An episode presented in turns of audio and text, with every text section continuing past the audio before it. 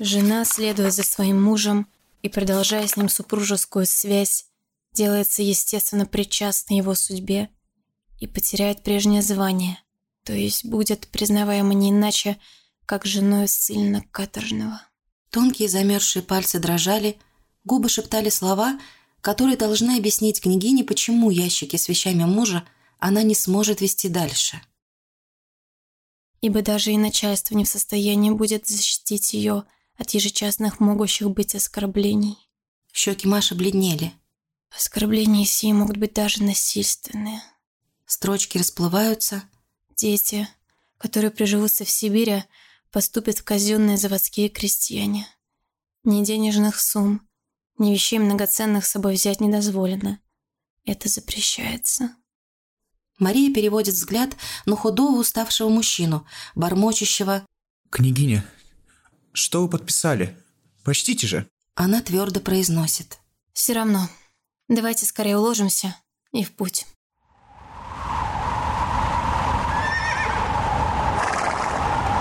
Впереди был долгий путь до Благодатского рудника.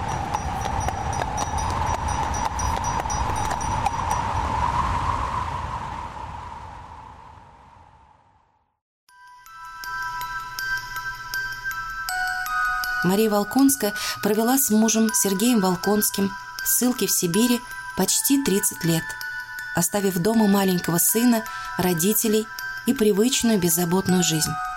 Самоотверженность Марии Волконской вдохновляла поэтов на стихи, писателей на повести. Они снимали фильмы. На основе ее воспоминаний Николай Некрасов написал вторую часть поэмы «Русские женщины» о той, которая сдержала свое слово, поклявшись быть рядом с мужем в горе и радости.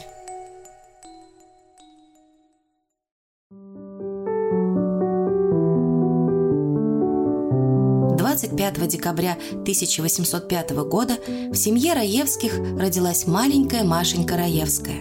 В семье отец Николай Николаевич иногда был довольно жестким и деспотичным, но пользовался безусловным авторитетом. Он контролировал образование детей, внимательно наблюдая за их воспитанием.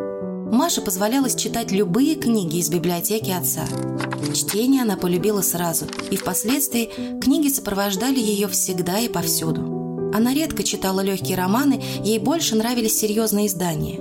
С приглашенной англичанкой Мария изучала английский язык, который давался ей удивительно легко.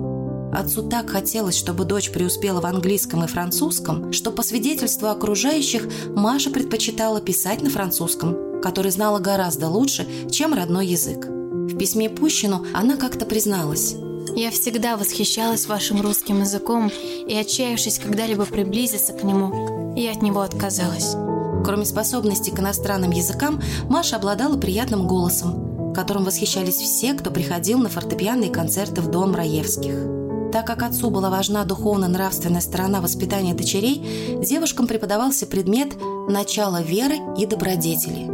Кроме того, отец воспитывал в них уважение к русским ценностям и патриотизм. Киев, 1817 год.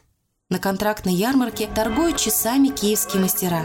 Польские ювелиры предлагают серьги и броши, а рядом с книжными торговцами расположилась лавка детских игрушек. Смуглая кудрявая Маша не сводит глаз с белого медведя, который забавно покачивает головой. Папа, что за чудо этот Мишка? Вот бы и нам такого. Медведь снова покачивает головой, и маленькая Раевская заливается восторженным смехом.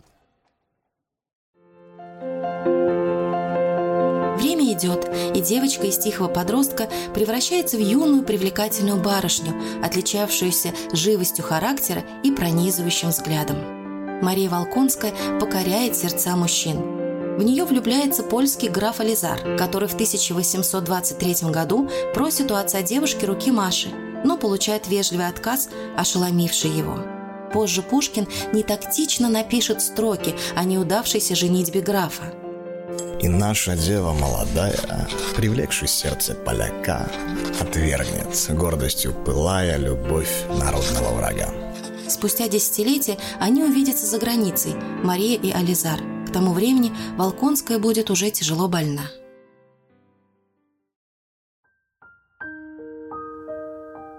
Осенью 1820 года Раевский-старший едет с сыном и двумя дочерьми на Кавказ. В Екатеринославе они встречают Пушкина, ставшего приятелем сына Раевских Николая и подхватившего на Днепре горячку. Николай-младший приглашает поэта ехать вместе с ними. В начале пути у Пушкина был сильный жар и озноб, его трясла лихорадка. Они ехали с юной 15-летней Машей в разных каретах, но девушку не могла не волновать история молодого поэта, который был болен и слаб. 30 мая путешественники остановились у Азовского моря. Все выбежали к воде, Мария любовалась природой, бегала от волн и промочила ноги. Раскрасневшаяся девушка на фоне лазурной волны так впечатлила поэта, что он написал о ней всем известные строки – я помню море пред грозою, как я завидовал волнам, Бегущим бурной чередою с любовью лечь к ее ногам. Как я желал тогда с волнами коснуться милых ног устами. Пушкин пробудет с Раевскими чуть больше трех месяцев и уедет 5 сентября. Ровно через четыре года, также 5 сентября, Пушкин снова попрощается с Марией Раевской, но уже навсегда. Все эти годы их будет связывать нежная дружба – поэт будет общаться с Марией еще не раз в Каменке, Киеве, Кишиневе. В его кавказском пленнике Мария с волнением угадывала себя и самого поэта. А Пушкин, вспоминая Машу, рисовал ее на полях своих рукописей. Именно письмо Марии Раевской, полученное Пушкиным в Одессе 3 ноября 1823 года, считается рождением романа Евгений Онегин. Письмо Татьяны практически повторяет его – Известна история, что Александр часто носил золотое кольцо с сердоликом, на котором были вырезаны три амура в ладье. Как-то в компании он проиграл его в качестве приза. Так оно оказалось у победительницы, Марии Раевской. Отбывая в Сибирь, она взяла перстень с собой, хранила его всю жизнь. А в 1915 году внук Марии передал кольцо в дар Пушкинскому дому при Императорской академии наук. Именно этим перстнем запечатала прощальное письмо Пушкину Раевская в августе 1824 года. Осенью 1824 года в судьбе юной Раевской происходят события, изменившие ее судьбу навсегда. 36-летний князь Сергей Волконский, имеющий звание генерала и принятый в 1819 году в Союз Благоденствия, тайную революционную организацию декабристов, просит руки Марии у Раевского-старшего. Князь некрасив, не очень умен, но имеет многочисленные боевые заслуги и хороший капитал. Как раз в этот период Раевские находились в затруднительном материальном положении, и для отца брак дочери с Волконским казался хорошим решением, которое могло не только осчастливить Марию, но и помочь семье. Николай Николаевич не настаивает на положительном ответе, позволяя дочери самой принять решение. В день помолвки князь пишет брату своей невесты. Решение моей судьбы, произнесший «да», и благословение родителей меня ввергло в неописанную радость и удостоверяет меня в вечном счастье. В первых минутах онова весьма рад, что могу тебя, любезный друг, назвать будущим братом, и будь уверен, что в полной силе всегда буду исполнять обязанности новой моей степени родства с тобой. Извини, брат Николай, что пишу так лаконично и мало связано, но голова от счастья и хлопот идет кругом, и вскоре с тобой увижусь. 11 января 1825 года обвенчались Сергей Волконский и Мария Раевская. Но после свадьбы молодожены провели вместе только три месяца, так как юная княгиня заболела и вместе с мамой и сестрой уехала в Одессу поправить здоровье. За эти несколько месяцев Мария успела понять, что муж ее – человек довольно резкий. В своих письмах родным она часто пишет о том, что скучает, что ей одиноко. Она ждет первенца и тоскует. Тем временем в России возникает тревожная ситуация. После смерти Александра I его младший брат Константин отказывается от престола, и по манифесту предыдущего государя новым императором должен стать Николай. Именно этим положением решили воспользоваться декабристы. Так начнут называть бунтовщиков уже позже, в Сибири. 26 декабря Сенат собирается принести присягу новому императору – на этот день заговорщики, среди которых был и Сергей Волконский, планируют восстание на Сенатской площади. Но еще до начала восстания сенаторы принесли присягу Николаю. Восставших окружили правительственные войска. В результате перестрелки погибло около 80 человек. Восстание было подавлено.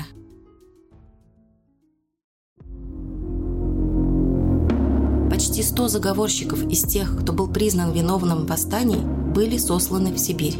Пять декабристов были приговорены к смертной казни. Князь Волконский прибыл в Умань, куда отвез свою супругу среди ночи. Вставай скорей. Что? Что случилось? Который час? Помоги мне, нужно растопить камин. Что происходит? Объясни. Что за спешка? Нужно сжечь все эти бумаги. Как можно скорее. Да в чем же дело? Пестель арестован. За что? Я отвезу тебя в деревню к родителям на время родов. Собирайся. Прямо сейчас. Волконский оставил жену у родителей и сразу же уехал. А уже на следующий день его арестовали и отправили в Петербург. Что-то навсегда перевернулось в душе Марии Волконской. Воспитанная примером не разлучавшихся никогда отца и матери, она жила согласно Писанию «Жена связана законом, доколе жив муж ее». Мария начинает тосковать по мужу и каждую минуту думает о его судьбе. 2 января 1826 года на свет появился сын Волконских, Николай. Роды были тяжелыми, Мария была очень слаба и ничего не знала о судьбе Сергея. Только в начале марта отец рассказал дочери обо всем, что произошло за эти месяцы. Я поеду в Петербург. Даже думать об этом не смей. Это мой долг перед Сергеем, отец. Я должна добиться встречи с ним в крепости. Ох, Маша. Отец, мать и все родные княгини пытались удержать ее от этого шага. Но поняв, что она настроена решительно, направили князю письмо с просьбой убедить жену возвращаться домой к маленькому сыну. Свидание было тягостным. Поговорить было невозможно, так как встреча проходила при посторонних. Сергей и Маша обменялись платками. На уголке своего Волконский написал несколько слов для жены. А 23 июля Волконский, закованный в кандалы, лишенный титула, состояния и всех гражданских прав, был отправлен в Сибирь на каторжные работы в пожизненную ссылку. И тогда Мария Волконская приняла решение отправиться вслед за мужем. Николай Раевский мучительно переживал все эти дни. Он надеялся, что дочь передумает, что Сергей убедит ее остаться, но все тщетно. Сына она вынуждена была доверить родственникам, назначив отца своего опекуном. Теперь я должна вам рассказать сцену, которую я буду вспоминать до последнего своего издыхания. Мой бедный отец, не владея собой, поднял кулаки над моей головой и вскричал. «Я тебя прокляну, если ты через год не вернешься». Я ничего не ответила. Бросилась на кушетку и спрятала лицо в подушку. Однако позже Мария пришла в себя, заставила себя встать и вышла на крыльцо проводить Николая Николаевича. С отцом мы расстались молча. Он меня благословил и отвернулся, не будучи в силах выговорить ни слова. Я смотрела на него и говорила себе, все кончено. Больше я его не увижу. Я умерла для семьи. Мария прощается с крошечным сыном, долго молится, встав на колени у его люльки. Затем покидает Петербург, маленькая, полубольная. Она едет в кибитке в Москву, замерзает пронизывающего ветра, пытаясь разглядеть звезды на небе. Но оно остается хмурым, тяжелым, наполняя сердце княгини тревогой и тоской. Дорогая, мне так жаль. Благодарю вас. Даже представить себе не могу, какая теперь нас ждет судьба. Бедная вы моя. Как же мне отличаться от этих тягостных мыслей? Впрочем, конечно, знаю, какая новость будет вам в радость. Сейчас в городе гостит Пушкин. 29 декабря княгиня видится с Пушкиным на музыкальном вечере, на котором поэт забывает передать свое послание к узникам и позже поручает его Муравьевой. Во глубине сибирских руд храните гордое терпение. Не пропадет ваш скорбный труд и дум высокое стремление. Той же ночью Мария покидает Москву, отправляясь в Казань. Ночь с 31 декабря на 1 января она встречает в дороге, сильную степную метель, когда снег забивался в кибитку, образовывая целые горы. 21 января Волконская прибывает в Иркутск, где подписывает бумагу, согласившись с которой она теряет титул, лишается всяческой защиты, обрекает будущих детей своих на поступление в казенные заводские крестьяне и отдает все деньги и драгоценности, которые намеревалась взять с собой. Там же, в Иркутске, Мария встречает Александру Муравьеву, тоже следовавшую за своим мужем. Утром она отправляется дальше. Я переехала Байкал ночью при жесточайшем морозе. Слеза замерзла в глазу. Дыхание, казалось, леденело. В Большом Нерчинском заводе, где находился начальник рудников, Мария подписала еще одну бумагу, в которой снова отказывалась от всей прежней жизни, соглашаясь видеть мужа только два раза в неделю, никогда не выходить за пределы деревни без разрешения заведующего тюрьмой. 11 февраля 1827 года Мария добралась до Благодатского рудника. Это была деревня из одной улицы, вокруг – горы, где проводились раскопки для добывания свинца – содержащего серебряную руду. Тюрьма находилась у подножия горы и состояла из двух комнат, в одной из которых проживали беглые каторжники, а в другой – ссыльные декабристы. Вдоль стен – клетки для заключенных. Там было так тесно и низко, что выпрямиться и стоять было невозможно.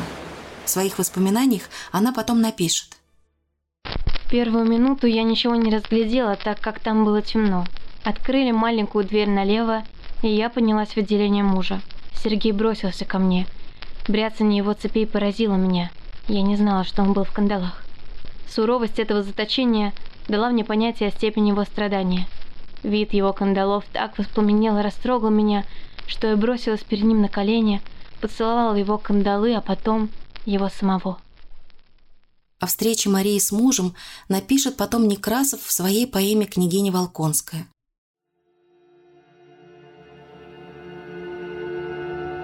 Настроение многих было очень подавленным.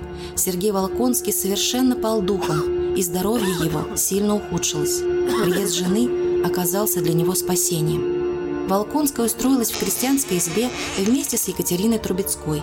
Спала на матрасе так, что голова касалась стены, а ноги упирались в дверь. Печь сильно дымила, поэтому ее нельзя было топить в ветреные дни.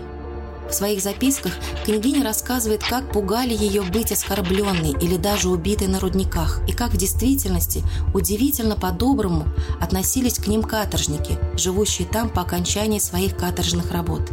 Мария и Екатерина писали за заключенных письма их родным, благодаря чему те стали получать посылки. Денег у девушек практически не оставалось, они питались очень скудно дважды в день. Избалованная княгиня Трубецкая в Благодатском руднике ходила в истрепанных башмаках и отморозила себе ноги, так как из теплых башмаков шила шапочку товарищу мужа. Мария и Екатерина пытались помогать другим заключенным. Так, однажды Мария купила холста и заказала изготовить белье для каторжников из простонародья. Начальник рудников Бурнашев, всегда внимательно читавший отчет о расходах женщин, на этот раз рассердился не на шутку. Вы не имеете права раздавать рубашки. Вы можете облегчать бедность, подавая по пяти или десяти копейкам нищим, но не одевать людей, о которых заботится государство. В таком случае, милостивый государь, прикажите сами их одеть, так как я не привыкла видеть полуголых людей, разгуливающими по улице. Очень тосковала княгиня по сыну, просила родных писать о нем чаще. За целый год богатая родня Волконского не выслала Марии ни гроша. В конце лета 1827 года начальство принимает решение переводить декабристов в новый острог в Чите. В Чечинский острог поступает 66 узников. Здесь Волконским предстоит прожить три самых страшных каторжных года. Одна за другой следуют тяжкие утраты. В январе 1828 года умирает двухлетний первенец Волконских. Через год уходит отец Марии, простивший дочь перед смертью. Его последними словами были «Это самая удивительная женщина, которую я когда-либо знал». Княгиня с трудом справляется с обрушившимися на нее горестями. Здесь же, в Чите, Мария теряет своего второго ребенка, дочь Софию. В Остроге Волконская обрела подруг – Муравьеву, Нарышкину, Давыдову, Гёбель. Они быстро сдружились, обменялись прозвищами – Нарышкина – Лисхин, Трубецкая – Каташа, Фанвизина – Визенко, Муравьева – Мурашка – Женщины жили недалеко от тюрьмы в деревенских избах, готовили еду, ходили с водой, рубили дрова, топили печь. Читинские декабристы говорили Волконской так. Волконская молодая, стройная, более высокого, чем среднего роста, брюнетка с горящими глазами, с полусмуглым лицом, с немного вздернутым носом, с гордую, но плавной походкой. Получил у нас прозвание «Лафи Дюганш», девы Ганга. Она никогда не выказывала грусти, была любезна с товарищами мужа, но горда и взыскательна с комендантом и начальником Оструга. А в августе 1830 года каторжники отправляются из Читы в Петровский завод, где проведут 6 лет. За год до этого пришел приказ снять с заключенных кандалы.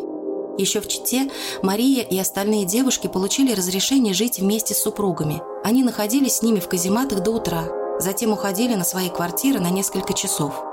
В казематах не было окон, целый день горел огонь, но жены старались по возможности украсить свою тюрьму. 1 октября 1830 года Муравьева пишет отцу. «Итак, дорогой батюшка, все, что я предвидела, все, чего я опасалась, все-таки случилось, несмотря на все красивые фразы, которые нам говорили. Мы в Петровском и в условиях в тысячу раз худших, нежели в Чите. Во-первых, тюрьма выстроена на болоте. Во-вторых, здание не успело просохнуть. В-третьих, хотя печь и топит два раза в день, но она не дает тепла, и это в сентябре. В-четвертых, здесь темно. Искусственный свет необходим днем и ночью. За отсутствием окон нельзя проветривать комнаты. Нам, слава богу, разрешено быть там вместе с нашими мужьями, но, как я вам уже сообщала, без детей. Так что я целый день бегаю из острога домой и из дома в острог, будучи на седьмом месяце беременности. Даже находясь в таких жестких условиях, княгиня Волконская тщательно следила за своей внешностью и одеждой. По вечерам они собирались вместе. Волконский был хорошим рассказчиком, а Мария играла на клавикорде, иногда читала вслух. Эта женщина должна быть бессмертна в русской истории. В избу, где мокро, тесно, скверно, лезет бывало эта аристократка. И зачем? Да посетить больного. Сама исполняет роль фельдшера, приносит больным здоровую пищу и, разузнав о состоянии болезни, идет в каземат к Вольфу, чтобы он составил лекарство. Жены продолжают писать письма от своего имени, копируя иногда письма самих декабристов – получают для них корреспонденцию и посылки.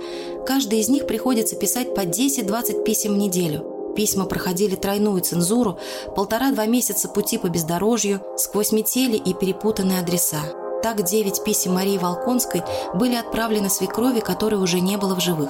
А сама княгиня еще три месяца получала письма с поцелуями умершей в чете дочки. Подробно описывает жизнь женщин в Петровске декабрист Якушкин. Дамы, жившие в казематах, всякое утро, какая бы ни была погода, отправлялись в свои дома, чтобы освежиться и привести все нужное в порядок. Больно было видеть их, когда они в непогодь или трескучие морозы отправлялись домой или возвращались в каземат. Без посторонней помощи они не могли всходить по обледенелому булыжнику на скаты насыпи, но впоследствии им было дозволено на этих скатах строить деревянные ступеньки за свой счет.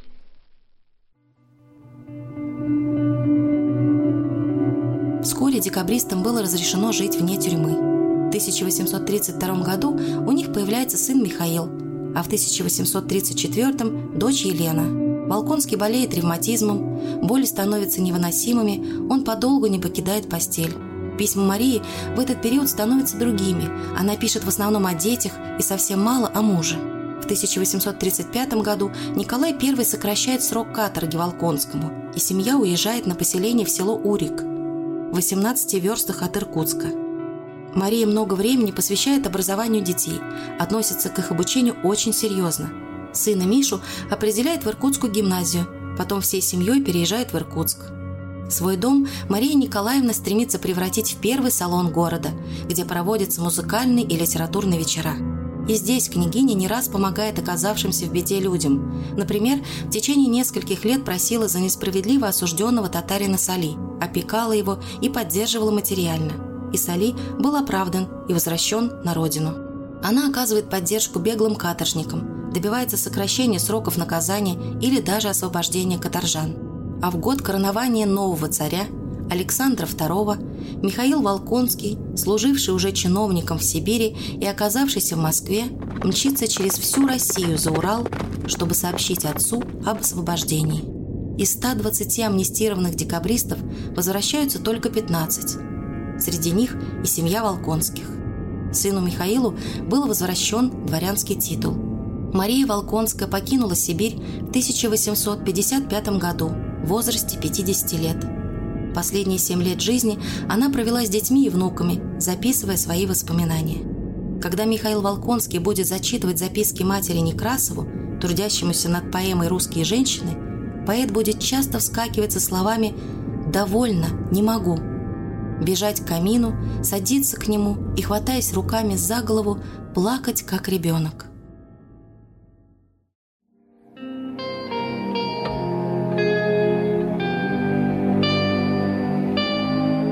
Она была самой молодой из 11 жен декабристов, которые вслед за мужьями отправились в ссылку. Только восемь из них пережили это испытание. И только пятеро после амнистии вернулись домой. Они оставили все, к чему привыкли, все, что было им дорого. Они сдержали данную ими однажды клятву и в горе, и в радости.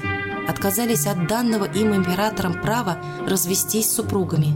Они потеряли имя и привилегии, лишились дома и семьи. Их верность слову и бесстрашная любовь навсегда остались частью нашей истории. Их храбрые сердца бились за двоих – даже в холоде и мраке сибирской каторги.